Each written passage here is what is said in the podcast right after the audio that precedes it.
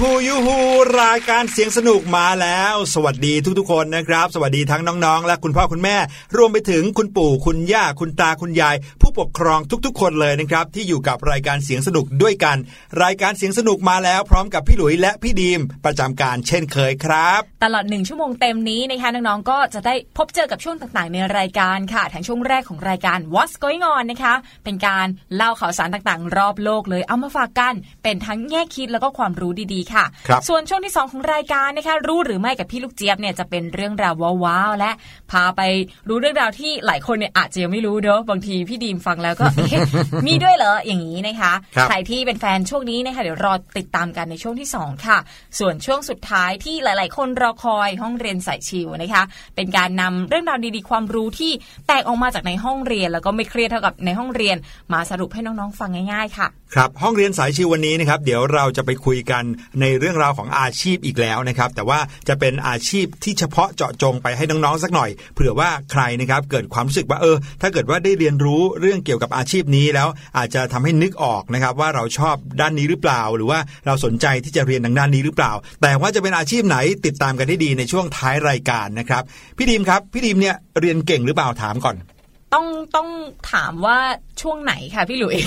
เพราะว่าบางปีก็เรียนไม่เก่งแต่ว่าบางปีเนี่ยก็ทำคะแนนได้น่าพอใจพอสมควรนี่ เดี๋ยวที่บอกว่าทำคะแนนได้น่าพอใจนี่คือพอใจตัวเองใช่ไหมคือไม่หรือว่าไม่ไม่พอใจของทุกคนเลยหรือยังไงฮะในช่วงชีวิตการเรียนตั้งแต่อนุบาลหนึ่งจนถึงปริญญาตรีเนี่ยพี่ดิมเคยสอบได้ที่หนึ่งครั้งหนึ่งด้วยจริงเหรอเนี่ยแหละเป็นเรื่องอุ้ยที่ภูมิใจที่สุดเลย สุดยอดเลยฟังแล้วขนลุกเลยนะเนี่ยภูมิใจกว่าตอนจบปริญญาอีกนะสอบได้ที่หนึ่งตอนมปลาย ใช่ครับ การสอบได้ที่หนึ่งเนี่ยนะ จริง ๆ แล้วถึงแม้ว่าจะเป็นเรื่องที่ดูแล้วเหมือน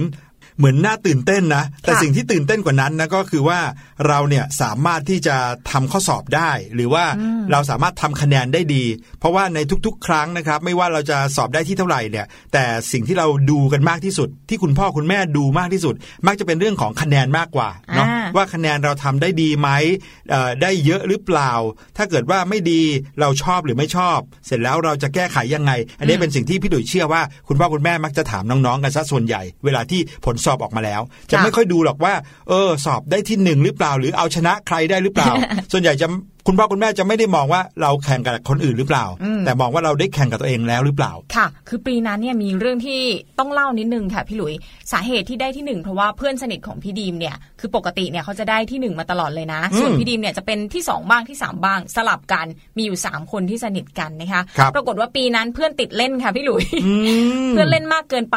คะแนนเนี่ยก็เลย ไม่ได้ตกกว่าพี่ดีมไม่ได้น้อยกว่าพี่ดีมเลยนะ คือเขาไม่ได้ที่สองนะคะคือเขาได้ที่หนึ่งเท่ากันอืมแต่ว่าเขาติดเล่นลงมาหน่อยก็เลยลงมาเท่ากัน แค่นั้นเองนี่แหละอาจจะเป็นเหมือนกับความผิดพลาดของเขาด้วยนะคะอ๋อเลยกลายเป็นที่หนึ่งร่วมที่หนึ่งที่ร่หวมนึ่งร่วมตำแหน่งร่วมค่ะพี่หลุยนะเคยสูงสุดเลยนะครับที่สอบได้คะแนนดีที่สุดเนี่ย ในช่วงชั้นประมาณมสามมั้งอืมสอบได้ที่สองโอ้โหอันนั้นคือที่สุดแล้วนะครับ และที่สอบได้ที่สองปีนั้นเนี่ยก็เพราะว่าปีนั้นเนี่ยเกิดเหตุที่ทำให้เราเนี่ยรู้สึกไม่ค่อยอยากเล่นกับเพื่อน นะครับเพราะว่าเพื่อนชอบแกล้งชอบล้อเรานะครับอ๋อเราเลยไม่ค่อยเล่นกับเพื่อนพอไม่เล่นกับเพื่อนปุ๊บถึงเวลาเรียนก็ตั้งใจเรียน พอเรียนเสร็จก็อ่านหนังสือ อะไรอย่างเงี้ยแล้วก็ไปเรียนต่อแล้วก็อ่านหนังสือ ไม่ค่อยเล่นสนุกกับใครก็เลยได้สอบได้ที่สองเลยนะครับโอ้โหแต่ว่าต้องบอกว่าถึงแม้ว่าจะสอบได้ที่สองนะแต่ว่าพอหลังจากสอบได้ที่สองเสร็จนะครับเพื่อนๆก็มาร่วมแสดงความยินดีนะอ่าแล้วกลายเป็นว่าเราก็คืนดีแล้วก็สนุกสนานกับเพื่อนเหมือนเดิมเพราะเทอมถัดมานะครับจากเทอมแรกได้ที่สองฮะเทอมถัดมาลงไปที่เก้าเลย อันนี้เพื่อนรักเลยใช่ไหมคะพอเพื่อนรักต็มไปหมก็ดอันนี้ก็สนุกสนาน แต่จริง ๆ แล้วเนี่ยพี่หลุยนี่ไม่ใช่ถือเป็นตัวอย่างที่ดีนะ เพราะว่าค่ะถ้าเกิดว่าคนที่ตั้งใจเรียนนะครับแล้วยังสามารถที่จะสนุกสนาน ยังมีอัธยาศัยหรือว่ายังมีมิตรภาพที่ดีกับเพื่อนๆได้ อันนี้น่าจะเป็นสิ่งที่ดีกว่า ใช่ เพราะว่าตอนเรียนเนี่ยนอกจากผลการเรียนแล้วนะสิ่งที่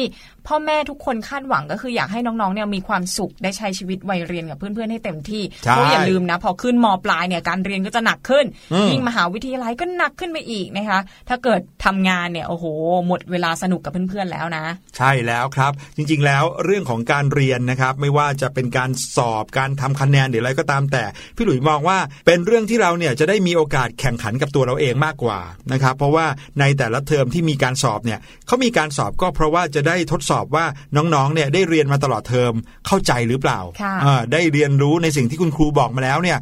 รู้เรื่องหรือเปล่า สามารถเอาไปใช้ได้จริงหรือเปล่านะครับ ถ้าใครได้คะแนนสูงน่าจะแปลว่าเขาสามารถเอาไปประยุกต์ใช้ได้จริง หรือว่ามีการเอ่อ ตั้งใจ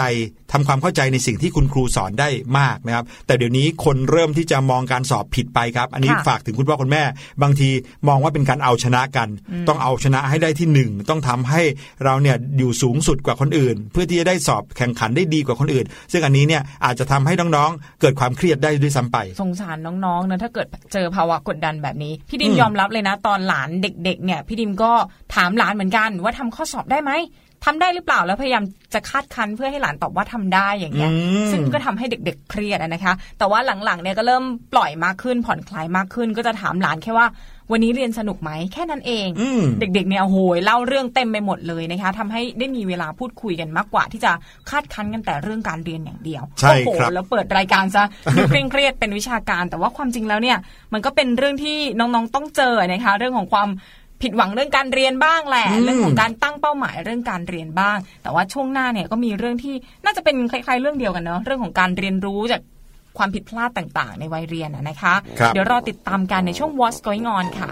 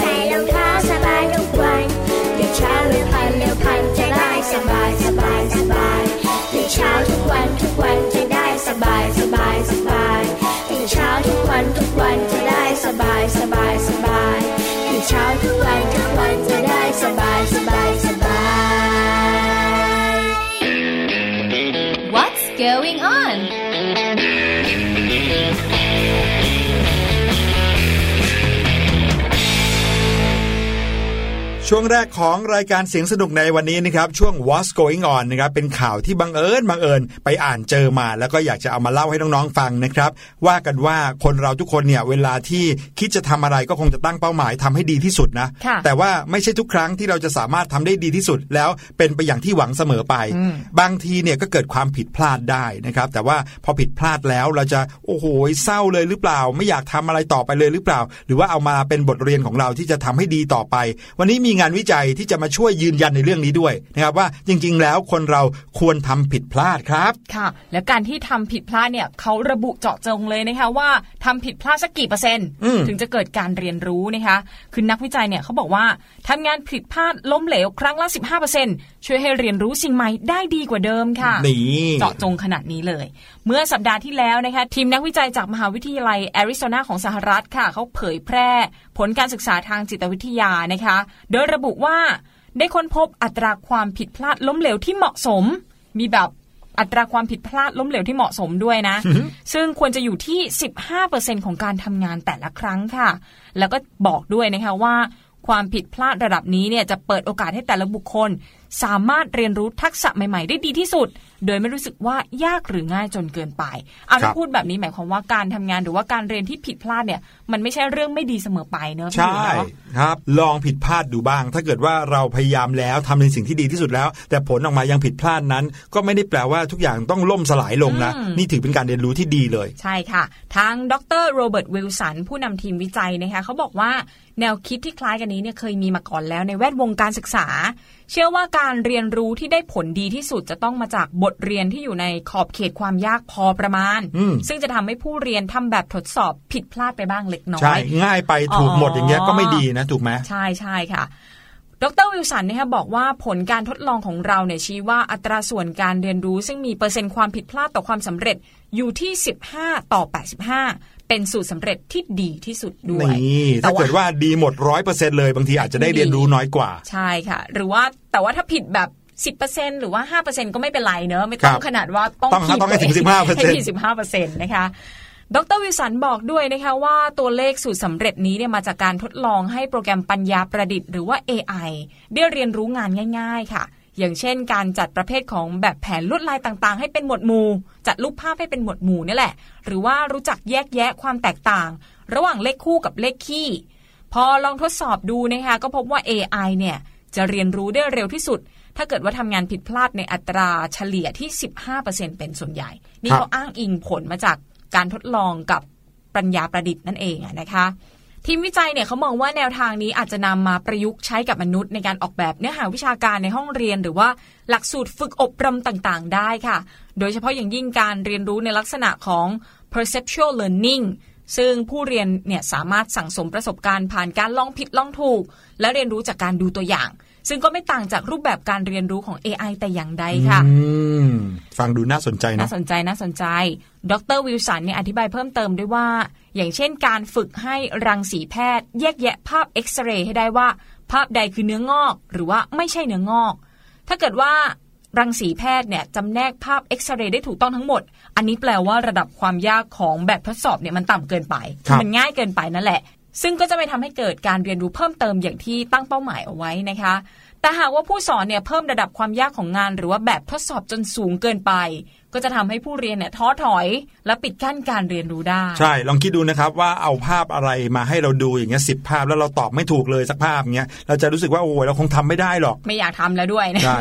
ดรวิลสันกล่าวปิดท้ายค่ะบอกว่า อัตราความผิดพลาดล้มเหลวที่เหมาะสม ซึ่งอยู่ที่ 15%ก็ไม่ได้หมายความว่า ผู้เรียนรู้เนี่ยจะต้องเป็นฝ่ายตั้งเป้าในการทำงานหรือว่าแบบทดสอบครั้งต่อไปให้ได้มาตรฐานในระดับดังกล่าว คือไม่ต้องทำผิดขนาดนั้นก็ได้นะคะครับแต่ว่าเป็นหน้าที่ของผู้สอนค่ะ ที่จะต้องจัดสภาพแวดล้อมให้ผู้เรียนเนี่ยเกิดการดิ้นรนและแก้ปัญหาอย่างพอประมาณและสามารถผ่านไปได้ในที่สุดนั่นเองอืมเหมือนกับว่าเป็นการประยุกต์ใช้กับผู้ออกแบบการเรียนการสอนหรือว่าคุณครูมากกว่านะคะ ใช่ครับ แต่ว่าถ้าเกิดว่าน้องๆ เกิดทำข้อสอบแล้วผิดไปนะครับ คิดง่ายๆว่า 100 คะแนนเนี่ยได้ 85 คะแนนเนี่ยให้รู้เลยว่าผิดพลาดไป 15 คะแนนนั้นเนี่ยถือเป็นการเรียนรู้ที่ดีที่สุดเลย ตามที่ทีมวิจัยเขาเคยได้ทำวิจัยกันมาแล้ว นั้นไม่ต้องแปลกใจถ้าเกิดว่าโอ้โหอุตสาห์ตั้งเป้า 90% 100% 90 คะแนน100 คะแนนแล้วไม่ได้ไม่เป็นไรนะครับเพราะถ้าเกิดว่าเราทำถูกหมดไม่ผิดเลย เราอาจจะเรียนรู้น้อยกว่าที่ทำถูก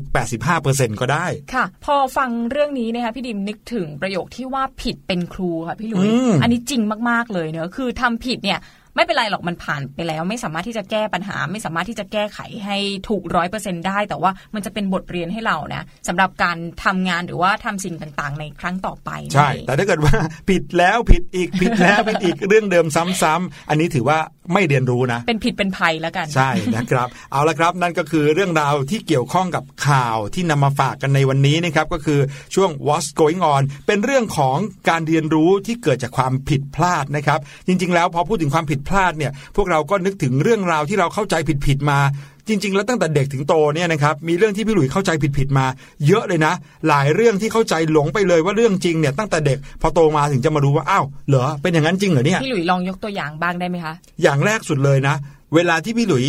ตัดเล็บค่ะบางทีเนี่ยกลางวันเราก็ออกไปเล่นใช่ไหมแล้วเวลาตัดเล็บพี่หลุยมาตัดตอนกลางคืนใช่ไหมครับ คุณแม่ก็จะบอกว่าตัดเล็บตอนกลางคืนเนี่ยระวังจะต้องอยู่ไกลบ้านนะอืม พี่หลุยก็จะงงว่าตัดเล็บตอนกลางคืนแล้วไปอยู่ไกลบ้านได้ไง แต่ตอนนั้นนะกลัวมาก กลัวว่าจะต้องอยู่ไกลบ้านไกลพ่อไกลแม่ ก็เลยจะไม่ชอบตัดเล็บกลางคืนนะครับแล้วตอนหลังถึงมารู้ว่าจริง ๆ แล้วว่าแม่ไม่อยากให้ตัดเล็บกลางคืนเพราะว่ามองไม่ค่อยเห็นฟ้าเอ้ยแสงมันน้อยนะครับ แล้วถ้าเกิดว่าไปบอกว่าห้ามตัดเล็บกลางคืนเนี่ยยังไงก็ไม่ฟังเออต้องบอกว่าตัดเล็บกลางคืนจะอยู่ไกลบ้านเพราะว่าเขาจะรู้ว่าพี่หลุยเนี่ยไม่ชอบอยู่ไกลจากคุณพ่อคุณแม่ เป็นเป็นกุศโลบายอืมอะไรอย่างเงี้ยนะคขรับองพี่ดิมเนี่ยเคยได้ยินมาว่า อย่าร้องเพลงในครัว เดี๋ยวจะได้แฟนแก่นี่เลยนะ หลอกเด็กกันอย่างนี้เลย พี่ดิมก็เลยไม่ร้องเพลงในครัว ไปร้องเพลงในโอ่งน้ำแทนเสียงจะได้ก้องๆด้วย แต่ว่าตอนนี้นะครับจะมีเรื่องราวของความเข้าใจนะครับเป็นเป็นความเชื่อแล้วกัน ความเชื่อที่อาจจะเข้าใจผิดกันมาในตอนเด็ก ๆ ไม่รู้ว่าโตมาแล้วเนี่ยหลาย ๆ คนเนี่ยยังเข้าใจผิดอยู่หรือเปล่าอืมหรือครับหรือว่าน้องๆ เคยมีใครที่บ้านที่เขาเล่าเรื่องพวกนี้ให้ฟังกันบ้างหรือเปล่า ค่ะ มาดูที่ความเชื่อแรกนะคะ เป็นความเชื่อที่ผิดนะคะ อย่างเช่น ฟันผุเพราะว่าแมงกินฟัน โอ้ยอ้าวอันนี้พี่ดิมก็เชื่อแบบนั้น ใช่ใครๆก็รู้นะว่า ฟันผุเพราะแมงกินฟันตกลงไม่ใช่แมงกินฟันเหรอไม่ใช่ค่ะ คือเด็กๆเนี่ยพอได้ยินแบบนี้นะ อ้าปากดูกระจกกันใหญ่เลยพี่หลุยเป็นมะเออมีคืพยายาแมงวิ่งอยู่ในฟันหรือเปล่าใช่พยายามจะหาตัวแมงนะหาเท่าไหร่ก็ไม่เจอนะคะ คือในวัยเด็กเนี่ยเด็ก ๆ จะชอบกินขนมกินลูกอมของหวานแล้วก็ไม่ยอมแปรงฟันจนฟันผุหมดปากใช่ไหมคะ คือคุณพ่อคุณแม่เนี่ยก็มักจะบอกว่าที่ฟันผุเนี่ยก็เพราะว่าในปากมีแมงคอยกัดฟันอยู่อืมน้อใช่งๆเลเนี่ยยแหละโอ้โหได้ได้ยินแล้วก็เหมือนอย่างที่พี่ดินพี่หลุยบอกไปก็คือ หากันใหญ่เลยแป ลงฟันทีก็หาดูนะพลิกแปรงสีฟันด้วยว่าเอ๊ะแมงมันติดมากับแปรงสีฟันหรือเปล่านะคะแต่ว่าหาเท่าไหร่ก็ไม่เจอหรอก คือพอโตมาเนี่ยวิทยาศาสตร์ก็จะสอนเรานะคะว่าความจริงแล้วเนี่ยฟันผุไม่ได้เกิดมาจากแมงกินฟันนะคะ และในปากเราเนี่ยก็ไม่ได้มีแมลงหรือว่าแมงใด ๆ มีแต่แบคทีเรียล้วนๆค่ะอื้อหือฟังแล้วไม่ได้ดีไปกว่ากันเลยนะคะ คือแบคทีเรียนี่แหละเป็นสาเหตุที่แท้จริงของฟันผุ เพราะว่า พอเรากินอาหารหวานหรือว่าอาหารพวกคาร์โบไฮเดรตเข้าไป เชื้อแบคทีเรียก็จะใช้เศษอาหารพวกนี้แหละ สร้างกรดขึ้นมาทำลายฟันนั่นเอง รู้อย่างนี้แล้วนะ น้องๆ ก็แปรงฟันทุกวันอย่าให้ขาดนะคะแปรงหลังกินข้าวด้วยก็จะดีมากๆเลย ใช่ครับ แต่ความจริงแล้วอันเนี้ยพี่หลุยว่าก็ไม่น่าจะเป็นความเชื่อที่ผิดสัทีเดียวนะ เพราะว่าแมงกินฟันในความหมายของพ่อแม่อาจจะหมายถึงแบคทีเรียก็ได้ใช่ แบคแบคทีเรียนี่แหละคือแมงมแต่ว่าเพียงแต่มองไม่เห็น เวลาพูดถึงแมงเด็กก็จะนึกถึงแบบโอ้โหเป็นตัวเป็นตัวตัวๆเลยนะครับ อีกหนึ่งความเชื่อนะครับ อันนี้ไม่รู้ว่าเด็กๆคิดเหมือนพี่หลุยหรือเปล่าแต่ตอนเด็กๆพี่หลุยคิดอย่างนี้จริงๆว่า ผมของคนเราเนี่ยยาวมาจากปลายก็คือว่าค่อยๆ ยาวออกมาจากปลายไปเรื่อยๆนะครับ แต่ว่าความจริงแล้วนะครับ ผมของเราเนี่ยยาวออกมาจากโคนอืม สังเกตได้เลยครับ สังเกตคนที่เขาทำสีผมอะครับใช่ใช่ถ้าเขาทำสีผมเป็นสีทอง สีเหลืองสีเขียวสีแดงเนี่ยสมมติ แต่พอเว้นไปสักระยะหนึ่งประมาณเดือนหนึ่งเอ๊ะทำไมผมเนี่ย ผมไม่ได้เปลี่ยนสีนะแต่ผมข้างบนเขาตรงโคนโคนศีรษะเนี่ยเป็นสีดำดำแต่ว่าพอไปปลายก็เป็นสีที่เขาเคยทำเอาไว้ นั่นก็แปลว่าผมที่เขางอกขึ้นมาก็คืองอกมาจากโคลนนั่นเอง ไม่ได้งอกงอกมาจากปลาย พี่ดิมก็เคยเชื่อว่าผมเนี่ยงอกมาจากส่วนปลายเหมือนกันค่ะ คือ มีคนเนี่ยเคยพูดเอาไว้ว่า ถ้าเกิดเล็มผมบ่อยๆ เนี่ย ผมจะยาวไว้อืมนี่ไงพี่ดิมก็เล็มผมบ่อยๆใช่ไหมเพราะครับเชื่อว่าเดี๋ยวผมก็จะงอกมาจากส่วนปลาย แต่ความจริงแล้วเนี่ยผมก็งอกมาจากโคนค่ะ เพราะฉะนั้นการเล็มผมก็ไม่ได้มีผลอะไรกับการที่ผมจะงอกไวขึ้นนั่นเองใช่แล้วครับส่วนอีกความเชื่อหนึ่งเด็กๆ น่าจะเคยโดนขู่กันมาบ่อยนะคะ ก็คือบอกว่า อย่าไปแอบดูคนอาบน้ำนะ เดี๋ยวจะเป็นตากุ้งยิง เออนี่ใช่ คือตากุ้งยิงนะคะก็คืออาการอักเสบบริเวณฐานของขนตา ก็จะปวดปวดบวมบวมๆแดงๆ เห็นได้ชัดค่ะ สมัยก่อนถ้าเกิดใครเป็นนะ จะโดนล้อเลยอะเป็นโรคที่โดนล้อว่า เอ๊ะไปแอบดูใครอาบน้ำมาหรือเปล่าอืมเพราะว่ามันมีความเชื่อที่พูดกันต่อๆกันนะคะบอกว่าถ้ามองเห็นคนโป้แล้วเนี่ย ตาจะเป็นกุ้งยิงอืม แต่พี่ดิมเชื่อว่าสาเหตุที่ผู้ใหญ่เขาขู่เด็ก ๆ หรือว่าบอกเด็ก ๆ แบบนี้ก็เป็นเพราะว่าเขากลัวว่าเด็ก ๆ โตขึ้นมาแล้วเนี่ยจะไปแอบดูคนอาบน้ำหรือว่าจะไปเผลอมองคนที่เขาแต่งตัวไม่เรียบร้อยอย่างนั้นหรือเปล่า อาจจะเป็นไปได้เขาก็เลยคือว่าขู่การไม่ผันไปมองคนอื่นที่แต่งตัวไม่เรียบร้อย หรือว่า แก้ผ้าอะไรเงี้ยก็อาจจะเป็นสิ่งที่ดีกว่านะค่ะทีนี้เพื่อป้องกันนิสัยแบบนั้นนะครับก็เลยต้องบอกไว้ก่อนว่าระวังตาเป็นกุ้งยิง ใช่ แต่อีกข้อหนึ่งก็น่าสนใจเขาสันนิษฐานกันว่า อาจจะมีความเป็นไปได้ในอดีตนะ เพราะว่าเวลาที่คนที่เขาไปแอบดูคนอาบน้ำอะเขาต้องเอาตาไปชิดกับกำแพงหรือว่าประตูหรือว่าฝาบ้านครับบางบางบ้านเนี่ยบ้านเออห้องน้ำเขาเป็นสังกะสีอย่างเงี้ยครัเขาบไปแอบมองตามรูอย่างนั้นหรือเปล่า ตรงนั้นก็อาจจะมีพวกฝุ่นเชื้อโรคหรือว่าเชื้อราที่ปลิวเข้าตาแล้วทำให้ตาอักเสบอืมก็เลยเป็นสาเหตุให้เกิดการติดเชื้อแบคทีเรียนะคะเปลือกตาไม่สะอาดไปขยี้ตาบ่อยๆ หรือว่าล้างเครื่องสำอางก็เป็นอีกสาเหตุหนึ่งที่ทำให้เป็นกุ้งยิงได้เหมือนกันตาใช่ครับ บางคนชอบขยี้ตาแล้วเป็นตากุ้งยิงเนี่ยอาจจะเป็นเพราะว่าเขาเอา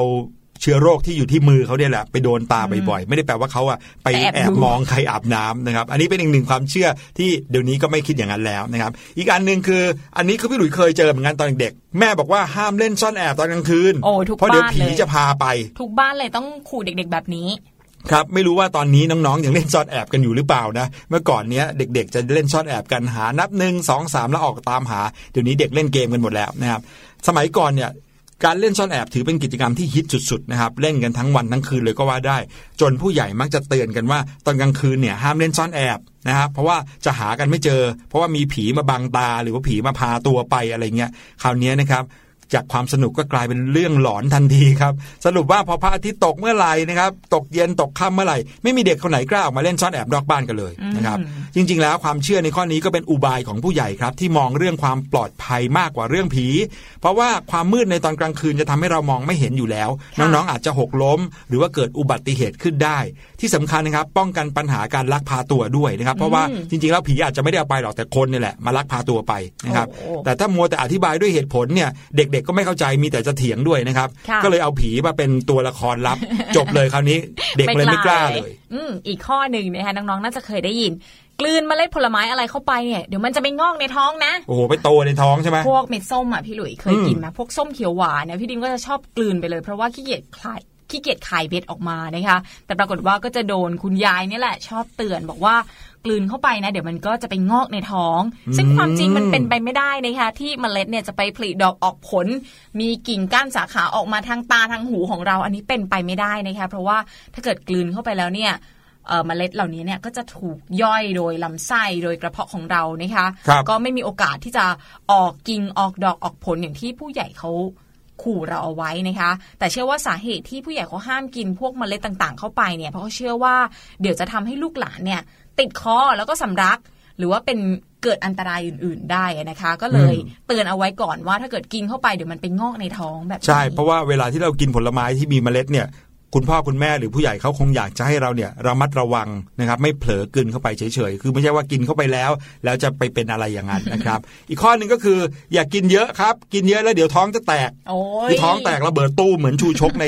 เรื่องพระเวสสันดรอย่างเงี้ยนะครับค่ะจริง ๆ แล้วท้องของคนเรามีความยืดหยุ่นที่ดีเยี่ยมสุด ๆ เลยนะครับ เวลากินเยอะ ๆ เราจะรู้สึกได้เลยว่าท้องเราเนี่ยขนาดใหญ่ขึ้นพองขึ้น อย่างตอนนี้พี่หลุยส์ก็พองขึ้นมาหลายวันแล้วนะครับ ตอนเด็กๆ เราก็ยังไม่มีความรู้เรื่องร่างกายของเราเท่าไหร่ใช่ไหมครับ พอมีคนบอกว่ากินเยอะๆ ระวังท้องแตก เราก็อาจจะเชื่อได้ โดยเฉพาะอย่างยิ่งในนิทาน เรื่องพระเวสสันดรก็มีนะ ที่บอกว่าชูชกกินจนท้องแตกอย่างเงี้ยนะครับ ซึ่งเราอาจจะเห็นนะว่าเวลาเรากินเข้าไปเยอะๆ แล้วท้องป่องจริงด้วย ถ้ากินเยอะกว่านั้นก็จะยิ่งแตกยิ่งป่องหรือเปล่าอะไรอย่างเงี้ยนะครับ แต่ความจริงแล้วเนี่ยกระเพาะอาหารที่ดูเหมือนเล็กๆเนี่ยนะครับมันสามารถขยายได้มากถึง 10 หรือ 40 เท่าเลยทีเดียว อ๋อ แปลว่าเรายังกินได้อยู่ ไม่ใช่ ถึงแม้ว่าจะกินเยอะขนาดนั้นไปแล้วเนี่ย ท้องก็ไม่มีทางแตกได้ครับ เพราะว่าถึงจุดจุดๆหนึ่งเนี่ย กลไกในร่างกายของเราก็จะขับออก นะครับขับออกมาก่อนนะครับ ทั้งไม่ว่าจะออกมาทางปากหรือออกทางจมูก คือต่อให้เราไม่มีความรู้สึกอิ่มเลยเนี่ยนะครับ กินกินกินเข้าไป แล้วก็กินเข้าไปจนเยอะเกินไป เยอะเกินไปเนี่ย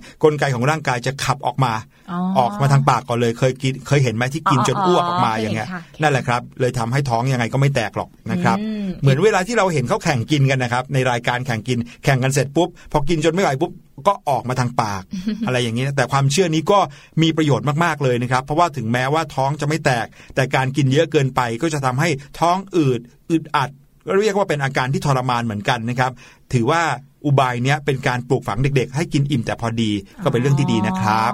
อ๋ออันสุดท้ายนะคะเด็กๆ น่าจะเคยได้ยินกัน ถ้าฟันหลุดให้โยนขึ้นหลังคาอืมพี่ดุยเคยทำไหมพี่ดิมก็เคยทำนะเคยเคยเขาบอกว่าพระลฟันน้ำนมหลุดฟันอะบนเนี่ยให้ฝังดินฟันล่างให้โยนขึ้นหลังคาใช่เพื่อที่ว่าถ้าเกิดฟันล่างโยนขึ้นหลังคาเนี่ย ฟันก็จะงอกเร็วใช่ไหมถ้าเกิคดรับว่าเอาฝังดิน ฟันบนฝังดินเนี่ยก็จะงอกลงมาข้างล่างนะ พี่ครับดิมก็เคยทำเหมือนกันแต่ว่า หลังๆเนี่ยก็มาทราบว่าเป็นกุศโลบายเหมือนกันนะคะ คือไม่ได้ทำให้ฟันสวยขึ้นหรอกถ้าเกิดเราทำตามอย่างที่พี่หลุยพี่ดิมว่าไว้นะคะ แต่ว่าเป็นกุศโลบายที่ว่าผู้ใหญ่เนี่ยเขาพยายามจะสอนให้เราไม่ยึดติดคือฟันถ้ามันหลุดไปแล้วก็ไม่เป็นไรอืมฟันน้ำนมหลุดได้ เดี๋ยวก็มีฟันแท้งอกขึ้นมาเท่านั้นเองอืม ครับผมนั่นก็คือเรื่องราวความเชื่อนะครับ ความเชื่อที่อาจจะเป็นความเข้าใจผิดของเราที่มีคนสอนมาหรือบอกมาตั้งแต่เด็ก แล้วก็พอโตมาก็รู้สึกว่าเอ๊ะไม่เห็นจะเป็นอย่างนั้นเลยนะครับ ซึ่งก็บางอย่างเป็นเรื่องที่ดีนะ เป็นอุบายที่ผู้ใหญ่สอนเราได้ยากก็เลยเอาเรื่องราวแปลกๆ ขึ้นมาเพื่อให้เราเชื่อนะครับค่ะนี่ก็เป็นเรื่องราวที่นำมาฝากกันในช่วงแรกของรายการ ส่วนช่วงที่ 2 รู้หรือไม่จะมีอะไรให้ติดตามเดี๋ยวรอติดตามกันค่ะ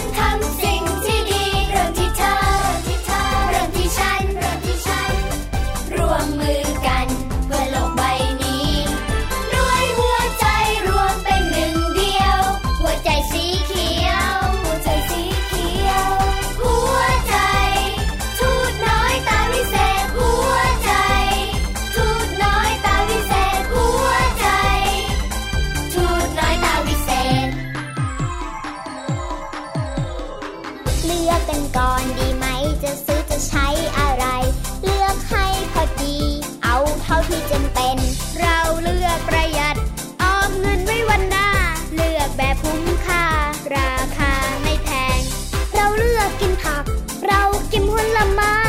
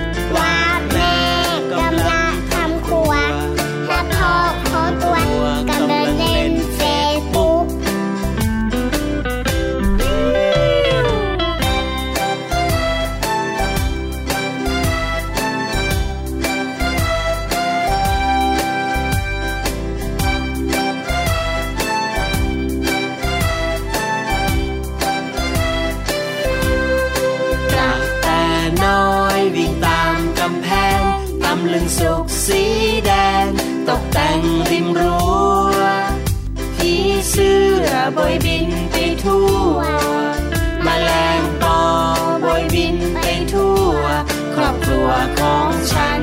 มีสวนหลังบ้านกระแตน้อยวิ่งตามกำแพงตำลึงสุกสีแดง ตกแต่งริมรั้วผีเสื้อบอยบินไปทั่วมแมลงปอบอยบินไปทั่ว ครอบครัวของฉัน มีสวนหลังบ้านครอบครัวของฉัน มีสวนหลังบ้านครอบครัวของฉัน มีสวนหลังบ้านครอบครัวของฉัน มีสวนหลังบ้าน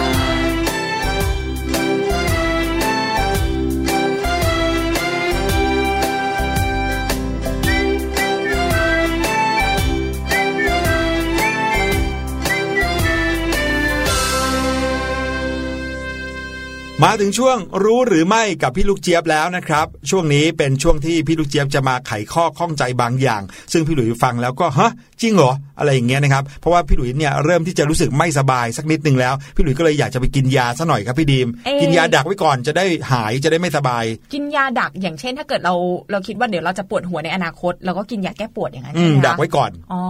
ทำอย่างนี้ได้หรือเปล่าเนี่ยอะเดี๋ยวลองไปถามพี่ลูกเจี๊ยบกันดีกว่าค่ะพี่หลุยในช่วงรู้หรือไม่ค่ะ รู้หรือไม่กับพี่ลูกเจี๊ยบ สวัสดีค่ะ สวัสดีน้องๆ ชาวรู้หรือไม่ทุกคนนะคะอ๋อลืมไปต้องสวัสดีคุณผู้ปกครอง ชาวรู้หรือไม่ด้วยเช่นเดียวกันค่ะ ช่วงนี้นะคะ อากาศตอนเช้าเนี่ยเริ่มเย็นจริง ๆ จังๆกันแล้ว รวมไปถึงค่ะตอนกลางคืน แต่ว่าตอนกลางคืนเนี่ยมันก็ยังไม่ค่อยเย็นมากเนาะเพราะว่าลมอาจจะยังนิ่งๆอยู่บ้างค่ะ รวมไปถึงช่วงเวลากลางวันเนี่ยแดดจัดแดดแรงมากเลยทีเดียวทำให้ตอนกลางคืนเนี่ยนะคะ การคลายความร้อนเนี่ยจะใช้เวลากันนิดนึงค่ะ เมื่อเป็นแบบนี้ค่ะ ตอนเช้าเจอลมเจออากาศเย็น ตอนกลางวันบางทีค่ะ เจอแดดเปรี้ยงปร้าง หลายๆ คนอาจจะรู้สึกไม่สบายหรือแหมจะครั่นเนื้อครั่นตัวกันเป็นพิเศษนะคะ บางคนอาจจะมีอาการมากกว่านั้นมีปวดหัวเบาๆ จามกันบ่อยๆบ้างค่ะ เลยรีบกินยาดักกันไว้ก่อนใช่ไหมคะ แต่รู้หรือไม่คะว่าการกินยาดักไข้เนี่ยไม่ได้ช่วยป้องกันเราจากอาการป่วยต่างๆ แถมนะคะ ยังอาจส่งผลอันตรายต่อร่างกายต่อสุขภาพของเราอีกด้วยแหละค่ะ น้องๆ เคยได้ยินเรื่องของการกินยาดักเอาไว้ก่อนหรือเปล่า พูดง่ายๆเลยก็คือกินยาเอาไว้ก่อนที่จะมีอาการจริง ๆ นั่นเองค่ะ ยกตัวอย่างเช่นนะคะ เราเนี่ยกลัวว่าเดี๋ยวเราเนี่ยจะไม่สามารถไปเที่ยวได้ ช่วงนี้อากาศแปรปรวน ถ้าอย่างนั้นกินยาแก้ไข้ดักไว้ก่อนดีกว่า จะได้ถือว่าเป็นการป้องกันไข้หวัด หรืออาการปวดหัวต่างๆ เอาไว้ แต่การทำแบบนี้เนี่ยนะคะ อย่างที่พี่ลูกเจี๊ยบได้บอกไปค่ะว่า มันออกแนวส่งผลร้ายต่อสุขภาพของเรามากกว่าค่ะ ถ้าเรากินบ่อยๆ นานๆเข้า อาจจะทำให้ร่างกายของเราเนี่ยได้รับยาเกินขนาดได้ค่ะ ก็จะส่งผลให้ตับต้องทำงานหนัก เซลล์ตับก็จะถูกทำลาย ถามว่ามันเป็นแบบนั้นได้อย่างไร เดี๋ยวพี่ลูกเจี๊ยบจะมาเล่าให้ฟังถึงการทำงานของยาค่ะ เวลาที่เรากินยาเข้าไปเนี่ยนะคะ ไม่ใช่ว่ายาแบบว่าโอ้โหออกฤทธิ์เลยนะ แต่ว่ายาเองเนี่ยเขาก็มีกระบวนการในการย่อยเหมือนกันนะ ขึ้นอยู่กับชนิดของยาค่ะว่าจะไปดูดซึมได้ที่ไหน ยาบางชนิดเนี่ยอาจจะถูกดูดซึมที่กระเพาะอาหารหรือว่าลำไส้ค่ะ และเมื่อดูดซึมเข้าไปแล้วก็จะถูกส่งไปยังกระแสเลือดนั่นเอง ความอันตรายมันอยู่ตรงนี้ค่ะ พอยาเนี่ยเข้าสู่กระแสเลือดแล้ว มันก็จะมุ่งหน้าตรงไปที่ตับก่อนเลยค่ะสำหรับตับแล้วค่ะ ยาถือว่าเป็นสิ่งแปลกปลอมของร่างกายค่ะ ตับของเราเนี่ยก็เลยพยายามที่จะกำจัดยาบางส่วนออก และคราวนี้แหละค่ะ ถ้าเกิดว่ายาที่เรากินเข้าไปเนี่ยนะคะ เป็นปริมาณที่มากจนเกินไปค่ะ ตับก็จะทำงานหนักมากเกินความจำเป็นค่ะ ซึ่งคราวนี้เนี่ยถ้าเกิดว่าตับทำงานหนักมากเกินไป ในระยะเวลานานๆ ก็จะส่งผลให้ตับนั้นเสื่อมสภาพได้อย่างรวดเร็วเช่นเดียวกันการทานยาดักไข้จึงไม่ใช่ทางออกค่ะ แล้วถ้าเกิดว่าเราเนี่ยรู้สึกเหมือนจะป่วย เราจะทำยังไงดีล่ะคะ อย่างแรกนะคะ ดื่มน้ำเยอะๆเลยค่ะ การดื่มน้ำนะคะจะสามารถช่วยลดอาการเจ็บคอ แล้วก็คัดจมูกได้ค่ะ หรือถ้าเกิดว่าบ้านไหนนะคะ สามารถที่จะทำน้ำผลไม้คั้นสดได้ทำเลยค่ะ ดื่มเลย เป็นการเพิ่มวิตามินให้กับร่างกาย ให้ไปสร้างภูมิต้านทานของเราให้แข็งแรงมากขึ้นค่ะ หรือในกรณีที่รู้สึกเจ็บคอเหมือนจะไม่สบายนะคะ ลองบ้วนปากด้วยน้ำเกลืออุ่นๆค่ะ โดยนำน้ำอุ่นหนึ่งแก้วเติมเกลือลงไปประมาณครึ่งช้อนชาค่ะ แล้วก็ใช้กลั้วคอ อันนี้ช่วยลดอาการบวมในลำคอ ละลายเสมหะ แล้วก็บรรเทาอาการระคายเคืองในคอของเราได้เช่นเดียวกันค่ะ เพราะว่าเกลือนั้นมีคุณสมบัติช่วยต้านแบคทีเรีย ต่อมาค่ะ นอกเหนือจากการดื่มน้ำเปล่าหรือน้ำผลไม้ รวมไปถึงนะคะ การกลั้วคอด้วยน้ำเกลือเจือจางเนี่ยอย่างที่ 3 ค่ะ เราสามารถที่จะกินวิตามินซีได้นะคะ เพราะว่าวิตามินซีเนี่ยจะช่วยเสริมระบบภูมิคุ้มกันของเราให้ดีขึ้นนั่นเองค่ะ หรือถ้าเกิดว่าใครนะคะมาสายธรรมชาติ ลองฟ้าทลายโจรค่ะ ฟ้าทลายโจรเนี่ยเป็นสมุนไพรที่ขึ้นชื่อเรื่องของการต้านหวัดอยู่แล้วค่ะ พี่ลูกเจี๊ยบเนี่ยเคยได้ยินมีคนบอกนะหนึ่งสูตรค่ะ แต่ว่าในกรณีนี้นะคะ ใช้สำหรับคนที่มีอาการเจ็บคอแล้วเรียบร้อยค่ะ เขาบอกว่าเจ้าแคปซูลฟ้าทลายโจรเนี่ยให้เราแกะแคปซูลออกค่ะ แล้วก็กรอกเทผงฟ้าทลายโจรลงคอไปเลยค่ะ แล้วก็ดื่มน้ำตาม เขาบอกว่าอันนี้คือจะหายไวมากๆเลย พี่ลูกเจี๊ยบเองยังไม่มีโอกาสลอง เพราะว่ายังไม่ได้มีโอกาสเจ็บคอ แล้วก็หวังว่าจะไม่เจ็บคอ แต่ถ้าจะไม่สบายจริง ๆ มีอาการเจ็บคอตั้งใจแล้วค่ะว่าจะลองวิธีนี้ดู ถ้ามีโอกาสได้ลองนะคะ จะมาเล่าสู่กันฟังค่ะว่า ผลของการกรอกผงฟ้าทลายโจรลงคอเนี่ยเป็นอย่างอย่างไรบ้างนะคะ มาถึงข้อสุดท้ายค่ะ อันนี้สำคัญพอๆกันเลยก็คือ การนอนพักผ่อนค่ะ เพราะว่าการนอนพักผ่อนเนี่ยก็จะช่วยทำให้ร่างกายของเราเนี่ยนะคะ ได้ผ่อนคลายค่ะ หายเมื่อย หายเพลียแล้วก็หายอ่อนล้าได้ ที่สำคัญนะคะ การนอนพักผ่อนเนี่ยมันเป็นเหมือนการที่เราเนี่ย ใช้คอมพิวเตอร์แล้วเราก็กดแบบว่าชัดดาวเครื่องของเรา ระหว่างที่เรานอนเนี่ยนะคะ ร่างกายหรือว่าระบบต่างๆ ในร่างกายของเรา เขาก็จะได้พักเช่นเดียวกันค่ะ แต่สุดท้ายแล้วยังไงนะคะ สุขภาพที่ดีที่แข็งแรงก็เป็นเรื่องที่ดีที่สุด แต่ถ้ามันหลีกเลี่ยงไม่ได้ค่ะ ดูเหมือนว่าจะมีอาการหวัดหรือว่าอาการไม่สบายปวดหัวต่างๆ อย่างที่บอกนะคะ อย่าเพิ่งกินยาดักไข้ใด ๆ ทั้งสิ้นค่ะ ลองวิธีธรรมชาติเพื่อที่จะเสริมภูมิต้านทานร่างกายของเราให้แข็งแรงก่อน เพื่อที่ในอนาคตเนี่ยนะคะ ร่างกายของเราเนี่ยจะได้ไม่รอหวังพึ่งพาแต่ยาต่างๆ แล้วก็จะได้ช่วยให้ตับของเราเนี่ยนะคะ แข็งแรงอยู่กับเราไปนานๆด้วยค่ะ วันนี้นะคะพี่ลูกเจี๊ยบและรู้หรือไม่ต้องขอลาไปก่อนแล้ว วันพรุ่งนี้เจอกันใหม่ค่ะ จะเป็นเรื่องอะไรที่นำมาฝากกันห้ามพลาดเลยนะคะ วันนี้สวัสดีค่ะ รู้หรือไม่กับพี่ลูกเจี๊ยบ อืมจริง ๆ แล้วเนี่ยนะพี่หลุยถ้าคิดตามหลักวิทยาศาสตร์เลยอะมันก็ไม่น่าจะเป็นไปได้อยู่แล้วนะครับ ที่กินยาเข้าไปก่อนที่จะมีอาการ แล้วจะทำให้ป้องกันการเกิดอาการนั้นน่ะ มันเป็นยาแก้ซะหน่อยไม่ใช่ยาป้องกันถูกไหมโอ้ใช่ ถ้าเกิดป้องกันก็น่าจะเป็นพวกการกินวิตามิน หรือว่ากินผลไม้กินอาหารที่มีประโยชน์แบบนั้นมากกว่าดีกว่าเอนะครับแล้วก็ที่สำคัญคือการดื่มน้ำเยอะๆครับ เพื่อให้ร่างกายของเราเนี่ยขับความร้อนออกมาทีเนี้ย อาการที่เหมือนจะเป็นไข้ก็จะได้ลดลงเหมือนลดอุณหภูมิในร่างกายไปด้วยนะครับ นี่ก็เป็นเรื่องราวดีๆที่พี่ลูกเจี๊ยบนำมาฝากกันในช่วงรู้หรือไม่วันนี้ค่ะ ส่วนช่วงหน้าห้องเรียนสายชีวอย่างที่พี่ลุยเกริ่นไว้ตั้งแต่ต้นรายการเรามีอาชีพที่น่าสนใจมาแนะนำให้น้องๆ รู้จักกันค่ะ สวัสดีครับ สวัสดีค่ะคำทักทายธรรมดา ธรรมดา เวลาที่เรามาพบกัน มาเจอกัน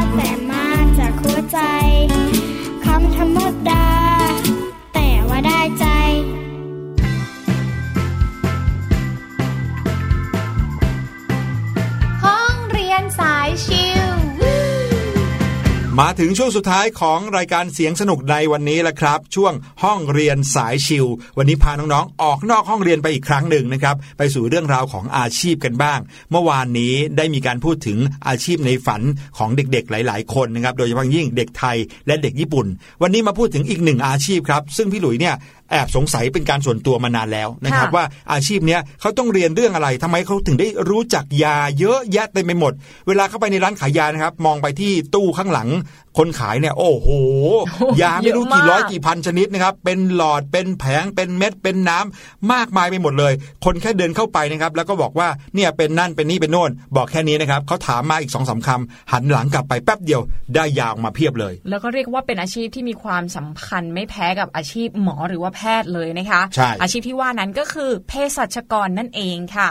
หลายคนนะอาจจะได้ยินชื่ออาชีพเภสัชกรทำงานอยู่ในห้องยาอย่างที่พี่หลุยว่าไป หรือว่าบางคนก็เปิดร้านขายยาของตัวเองเลยใช่ไหมคะอืมแต่ความจริงแล้วนะก่อนที่จะมาเป็นเภสัชกรได้ เราก็ต้องเรียนก่อนแน่นอนและการเรียนเนี่ยก็ต้องลงเรียนในคณะที่ชื่อว่าเภสัชศาสตร์ค่ะ เฉพาะทางกันไปเลยนะครับใช่ซึ่งเภสัชศาสตร์น้องๆฟังแล้วสงสัยไหมว่าต้องเรียนอะไรกันบ้าง หลักสูตรการเรียนเภสัชศาสตร์นะคะก็แบ่งออกเป็น 2 กลุ่มใหญ่ ๆ ค่ะ อย่างแรกก็คือสาขาวิชาเภสัชศาสตร์ สายผลิต อีกอย่างก็คือสาขาวิชาบริบาลเภสัชกรรม หรือว่าสายคลินิกนั่นเองค่ะครับผมซึ่งสองกลุ่มนี้แตกต่างกันนะ แน่นอน ถ้าพูดถึงสายผลิตเนี่ยก็จะเน้นการศึกษาด้านการผลิตยา การค้นคว้าหาตัวยาหรือว่า ควบคุมคุณภาพมาตรฐานของยาแต่ละชนิด รวมไปถึงการวิจัยยาและคิดค้นสูตรยาใหม่ๆ อ๋อ แปลว่าคนกลุ่มนี้เนี่ยเราไม่มีโอกาสได้เจอเลย ถ้าเกิดอืมไปถามหายานะคะเพราะว่าเขาทำงานที่เน้นด้านการผลิตยามากกว่า ส่วนมากแล้วเนี่ยสาขาวิชาเภสัชศาสตร์ ก็จะอยู่ในสายงานด้านการผลิต ก็จะทำงานประจำอยู่ที่โรงงานอุตสาหกรรมการผลิตยานั่นเองค่ะ ครับผม ส่วนอีกสายหนึ่งนะครับก็คือสายคลินิกอย่างที่บอกอันเนี้ยพี่หลุยเชื่อว่าน่าจะเป็นกลุ่มที่พวกเราเคยเจอ ไม่ว่าจะเป็นในร้านขายยาหรือว่าในโรงพยาบาลก็ตามนะครับเขาจะเน้นการศึกษาด้านการบริบาลเภสัชกรรม ก็คือจะต้องรู้วิธีการใช้ยาอย่างถูกต้องและเหมาะสมกับผู้ป่วยครับ การแนะนำให้ความปรึกษากับผู้ป่วย เกี่ยวกับวิธีการรับประทานยาหรือว่าใช้ยาอย่างถูกต้อง และก็ยังรวมไปถึงการสร้างเสริมสุขภาพที่ดีให้กับผู้ป่วยอีกด้วย โดยส่วนมากแล้วนะครับงานในสาขาวิชา บริบาลเภสัชกรรมเนี้ยเขาก็จะทำงานประจำอยู่ในโรงพยาบาล คลินิก ร้านขายยา สถานบริการสุขภาพต่างๆนะครับ แล้วก็เรื่องของการเรียนด้านเภสัชศาสตร์เนี่ยบรรดานักเรียนนิสิตนักศึกษาเขาจะต้องเรียนรู้เพียบเลย หลายวิชาเลย ทั้งวิชาที่เกี่ยวและไม่เกี่ยวข้องกับเรื่องยานะ เพราะว่าบางครั้งมันเกี่ยวข้องกับร่างกายคนน่ะเราก็ต้องรู้ว่าอะไรเหมาะอะไรไม่เหมาะนะครับ ซึ่งหลักสูตรที่เขาใช้เรียนในคณะเภสัชศาสตร์กันเนี่ยเขาก็จะมีหลักๆอยู่สองแบบหนึ่งก็คือวิชาพื้นฐานสองก็คือวิชาเฉพาะทางเภสัชศาสตร์ครับ อืมซึ่งวิชาพื้นฐานนะคะน้องๆ ลองฟังดูก่อนก็ได้ไม่ต้อง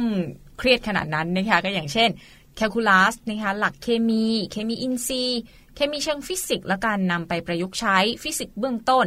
เซลล์และชีววิทยาระดับโมเลกุล ชีวเคมีการแพทย์พื้นฐาน สรีรวิทยาการแพทย์และกายวิภาคศาสตร์พื้นฐานค่ะ อันนี้แค่พื้นฐานนะเนี่ยก็คือวิชาเหมือนกับที่เราเรียนในสมัยประถมนี่แหละมัธยมนี่แหละมัธยมเลขฟิสิกส์เคมีชีวะค่ะภาษาอังกฤษอะไรเงี้ยเรียนเน้น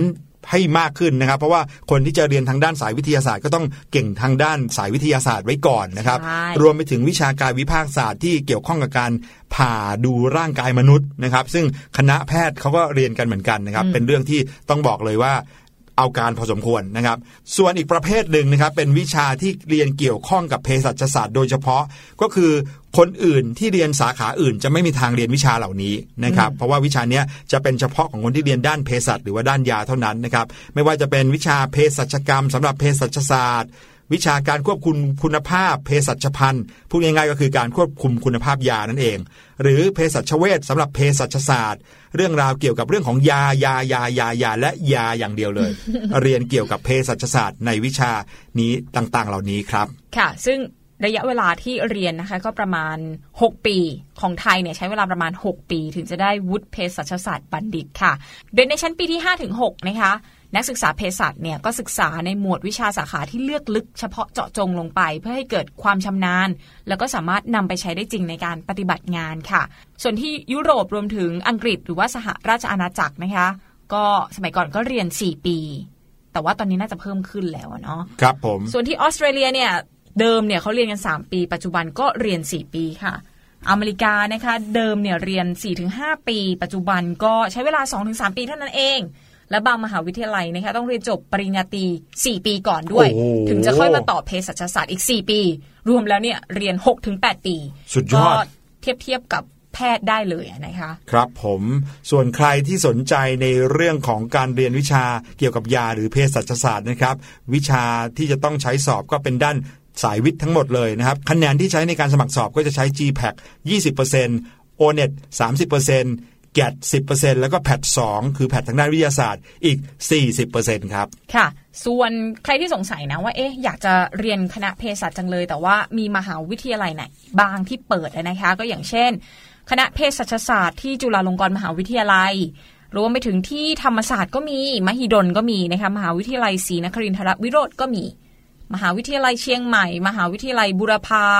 มหาวิทยาลัยสงขลานครินทร์มหาวิทยาลัยขอนแก่น ศิลปากร ก็มหาวิทยาลัยชั้นนำในประเทศไทยก็มีเกือบทั้งหมดเลยนะคะใช่ครับ รวมแล้วทั้งหมดข้อมูลที่มีอยู่ในมือตอนนี้นะครับมีถึง 22 แห่งนะครับที่เปิดสอนวิชาเภสัชศาสตร์ ซึ่งก็ลองค้นหากันดูเพิ่มเติมได้ครับว่าบางทีอาจจะอยู่ใกล้ไกลบ้านยังไง อันนี้เรียกว่าวางแผนล่วงหน้ากันหลายปีเลยนะครับอะแล้วคนที่จะเรียนเภสัชศาสตร์ไปแล้วจบไปแล้วไปทำงานที่ไหนบ้าง เมื่อกี้นี้ก็ได้บอกไปแล้วนะว่ามีสองสายนะคือสายผลิตกับสายขอคลิงนิกคนที่ทำงานด้านคลินิก แล้วมันอยู่ที่ไหนกันบ้าง ก็ที่แรกนะคะคือเภสัชกรการอุตสาหกรรมค่ะ ก็พวกฝ่ายผลิตอย่างที่บอกไปก็จะทำงานตามโรงงานการผลิต หรือว่าบริษัทจำหน่ายยาทั้งของรัฐและเอกชนก็มีนะคะ อีกที่หนึ่งแน่นอนที่โรงพยาบาลค่ะ พวกนี้ก็จะรับผิดชอบการจ่ายยา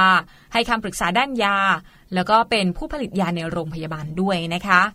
แห่งที่ 3 คือเภสัชกรชุมชนค่ะ อย่างเช่นเภสัชกรร้านยาเภสัชกรประจำสถานพยาบาลระดับปฐมภูมิ หรือว่าเป็นเจ้าของกิจการร้านยาเป็นต้นค่ะ นอกจากนี้ก็มีเภสัชกรการตลาดด้วยนะ พวกนี้จะทำหน้าที่ในการแนะนำผลิตภัณฑ์ที่เกี่ยวกับยาแล้วก็ทำงานในหน่วยงานรัฐก็มีนะคะอย่างเช่นเภสัชกรคุ้มครองผู้บริโภคด้านสาธารณสุขเภสัชกรการศึกษา